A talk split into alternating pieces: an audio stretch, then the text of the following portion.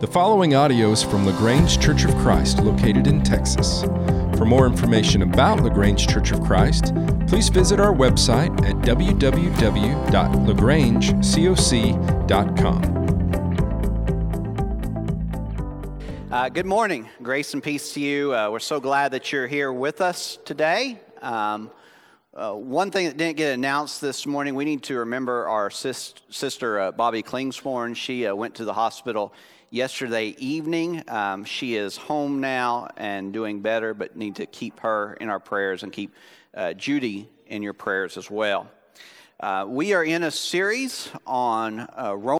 And so uh, we began that last week, and hopefully uh, you read some of that at home. If not, uh, I, I, hope you'll do that um, as we continue this series, that you'll um, look at Romans in your personal uh, Bible study time and, and sort of meditate on these words uh, that God has given us through his servant Paul.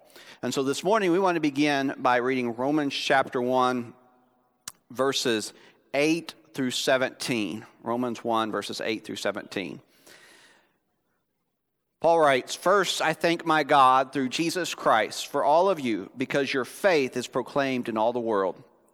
For God is my witness, whom I serve with my spirit in the gospel of his Son, that without ceasing I mention you, always in my prayers, asking that somehow by God's will I may now at last succeed in coming to you.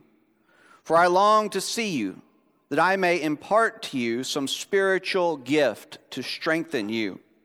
That is, that we may be mutually encouraged by each other's faith, both yours and mine. I do not want you to be unaware, brothers, that I have often intended to come to you, but thus far have been prevented, in order that I may reap some harvest among you as well as among the rest of the Gentiles. I am under obligation both to Greeks and to barbarians, both to the wise and to the foolish. So I'm eager to preach the gospel to you also who are in Rome. For I am not ashamed of the gospel. For it is the power of God for salvation to everyone who believes, to the Jew first, and also to the Greek.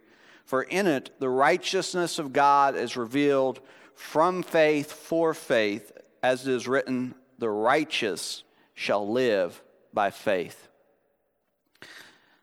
This morning, we're going to really hone in and just explore uh, Romans chapter 1, verses 16 through 17. Uh, this is the first great passage that we encounter in Romans. And there are many great passages throughout the book. Uh, these are those little pieces of scripture that get quoted.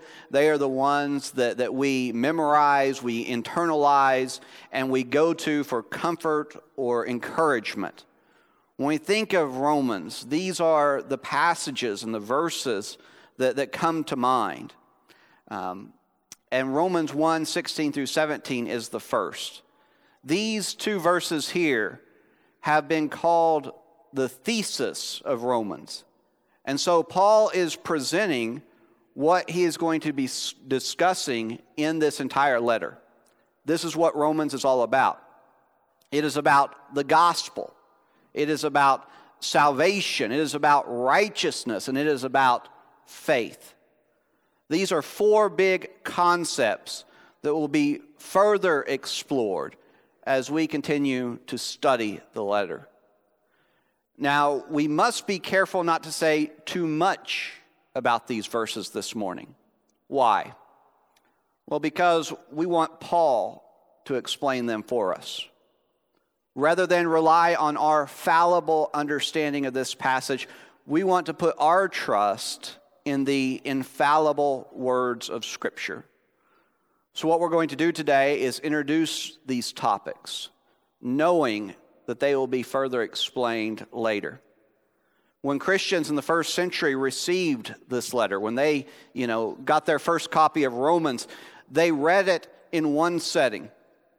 Now, we have decided to go through it slowly so we can sort of mind the treasures of Romans and meditate on certain passages. But we must always keep in mind that this is one letter. And every verse, every passage that we look at has a much bigger context. And we learn what words and verses mean by understanding them in their context. Last week, we saw that the first thing that Paul does in Romans is that he gives us a definition of the gospel. Um, the good news is that God, in Jesus Christ, took on flesh and came to earth. He was crucified on the cross and was raised three days later by the power of the Holy Spirit. He is the one and only Lord who rules heaven and earth. That's the gospel. That's how Paul defines it in Romans. That's how he defines it in 1 Corinthians. Paul now explains that this gospel is the power of God for salvation. And so the gospel is not just one single event, it is a set of events, and each of them contains power to save our life in some way. And so the incarnation has the power to transform our life by showing us how to live. It reveals God in the flesh so that we can know what God's plan for human beings really is. Uh, we have been created in God's image. We learn that from the first chapter of the Bible, Genesis chapter 1. But the image each of us has in us contains cracks. Why? Because sin distorts the image.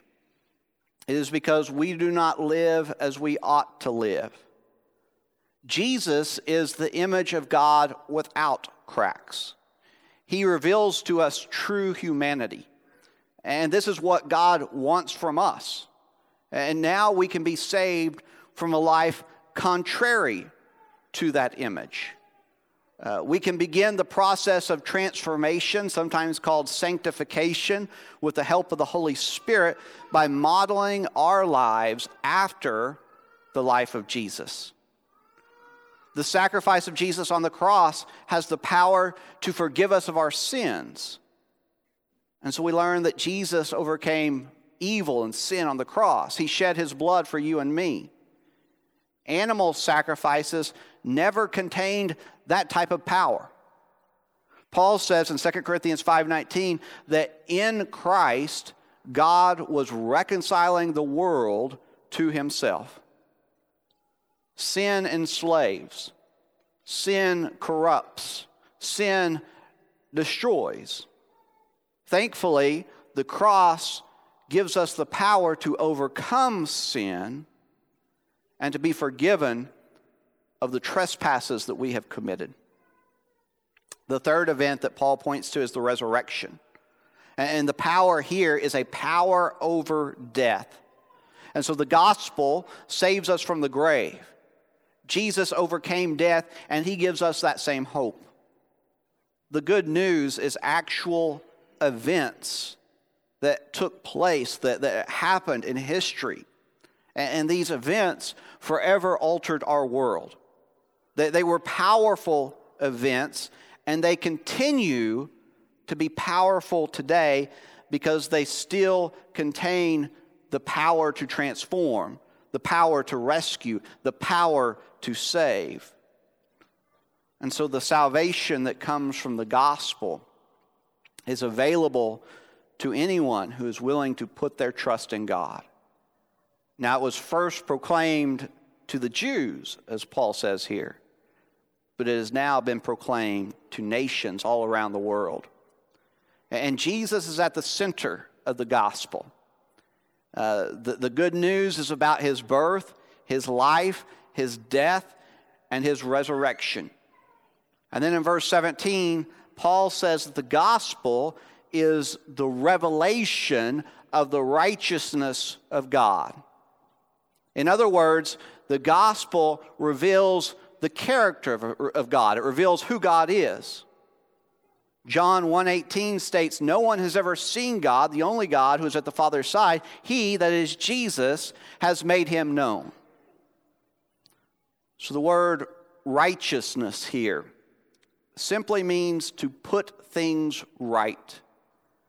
And this is what Jesus came to earth to do. He came to make things right. And the gospel is the revelation of what God is doing. And so Jesus came to heal what is broken. He came to offer justice to those who have been wronged. He came to redeem the lost. He came to overcome sin and death. And this is the righteousness of God revealed in Jesus. And all of this is founded on faith. And this is one of those uh, terms that, that can mean several different things in Scripture. And Paul in verse 17 seems to be using more than one of them here. And so it, it can maybe be a little confusing, but, but let me try to clear it up for you. First, Paul points to the faithfulness of God. It is because of God's commitment to humanity that his righteousness is revealed. You see, God could have given up, he could have turned his back on us. He certainly had every right to do this because over and over again, humanity rejected God. Humanity disobeyed his commands. Humanity turned to idols.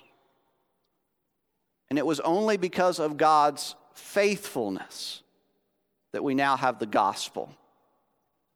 But second, the gospel demands that we put our faith or our trust in God. And so the coming of Jesus was the beginning of God's new creation. Now, things are not yet complete, all the wrongs have not been righted. Uh, we are living in the in between time. There is still evil and darkness in our world. We still experience pain and suffering. But eventually, uh, these things will be no more. But what do we do until then? How should we live? Well, Paul answers this question by quoting an Old Testament prophet, the prophet Habakkuk. And he writes this The righteous shall live by faith. And so the righteous are those who follow God. And he says they are going to get through this life, that's you and me, because of our trust in God. This is what sustains us, this is what gets us by. And so, what Paul is saying here is that God's faithfulness, is which that's what we see first, it produces a faithfulness in us. Because God was faithful, we can be faithful as well. And that's Romans 1 16 and 17 in a nutshell. Now, if you still have questions or if, you, if you're wanting more, then don't worry because there are 16 more chapters where Paul is going to unpack all of those themes. Uh, you know, he's going to explore that in, in, in great detail. Uh, these two verses are simply a, a taste of what is ahead. They give us a glimpse of what we can expect. There is one word that's found in verse 16 that I did not touch on, and I saved it for the last because uh, Paul's not going to return to it later on. And so, before telling us what he's about to discuss in this entire letter, he makes this statement For I am not ashamed. And that may seem a little surprising to us. After all, how could someone be ashamed of the gospel? In order to understand this, I think that we need to step back into the first century. And there is actually more than one reason why someone may have been ashamed of this message. One possibility is that this movement was mainly comprised of a group of poor, uneducated Galileans. Uh, Paul was the opposite of that. Paul was somebody in fact, he lists all of his credentials in Philippians 3, verses 4 through 6, and you can go and read them. He was educated, he was part of the tribe of Benjamin, he was a Pharisee, he was a Roman citizen, and on and on and on. Paul had a pedigree that, that many people would have been proud of in his day. And some may have looked at Paul and thought that he might be a little embarrassed to be associated with these kinds of people. But Paul clears it all up and he says that he has absolutely nothing to be ashamed of. He is proud to be a follower of Jesus. Others may have felt shame because being a Christian was dangerous. The profession of faith that all Christians were required to make was Jesus is Lord. Those three words. And it seems simple to us, but it was a, a big deal in those days because this was a direct assault on Rome and its leader. Uh, saying Jesus is Lord could get you in a lot of trouble. And it may be hard for us to sort of fathom this because we live in a country that prizes freedom of religion, and thankfully so. Uh, there are more people who identify as Christian in this country than, than any other religion. And so we are in the majority. We get tax breaks and other incentives. We don't face persecution. In the first century, you were expected to profess Caesar as Lord. And if you refused to do that, then you could be punished and you could even be put to death. Uh, letting everyone know that you were a Christian would have cost you something. It may cost you a job, it may cause you and your family to, to suffer. It is easy to understand how someone might be a little embarrassed to make a public proclamation like that. But Paul says here that he has no shame, that he is willing to suffer if it means more people will hear the gospel of Christ. Paul could have also been zeroing in on the crucifixion, which was considered shameful in the ancient world. And, so the, the person being crucified was humiliated in every way possible. They were stripped of their clothes. They were naked on the cross. They were beaten. They were spit upon. And so to be crucified was not just torture, it was that, but it was also degrading. They were trying to kill your spirit. It would have been shameful to worship anyone who had endured that punishment. And Paul understood this. In 1 Corinthians 1, verses 23 and 24, he wrote, We preach Christ crucified, a stumbling block to Jews and folly to Gentiles, but to those who are called, both Jews and Greeks, Christ, the power of God and the wisdom of God. And so, certainly, Paul is saying that he is in no way ashamed of following a crucified Savior. In fact, he says that if you feel shamed, then you don't really get it because it's not shameful. The cross is power, the cross is wisdom. And it may not look that way to the outside world, but for those who put their trust in Jesus, it is at the center of their faith. Now, we may not be ashamed of any of these things.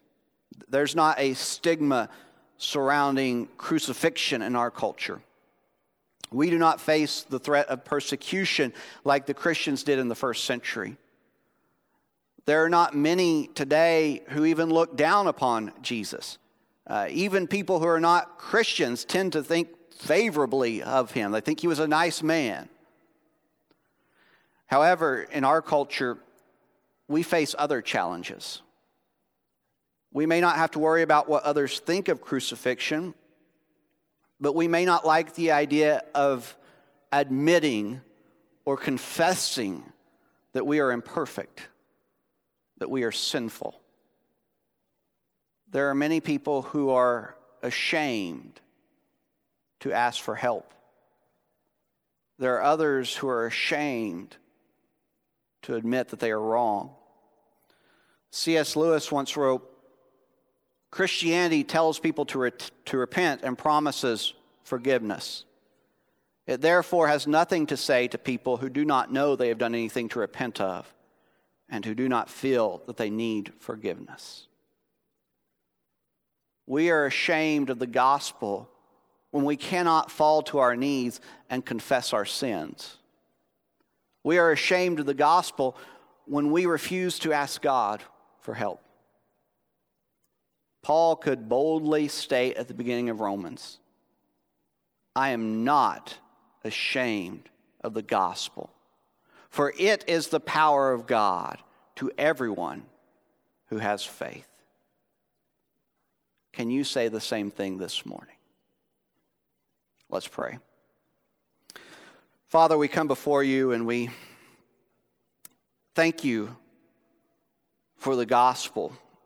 We thank you for the things that Jesus has done for us. We thank you for this message that we read in Romans.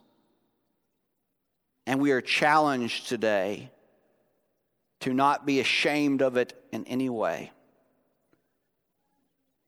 You have promised us great blessings.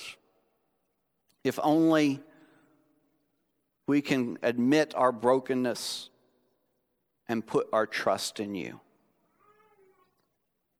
Be with us, Father, as we humble ourselves before you and as we strive to go out into this community and to share this powerful message with as many people as we can. We're mindful of Jesus' birth. We're mindful of the life he lived. We're mindful of the suffering he endured on the cross. We're mindful of the power of the resurrection. We pray this in his name. Amen.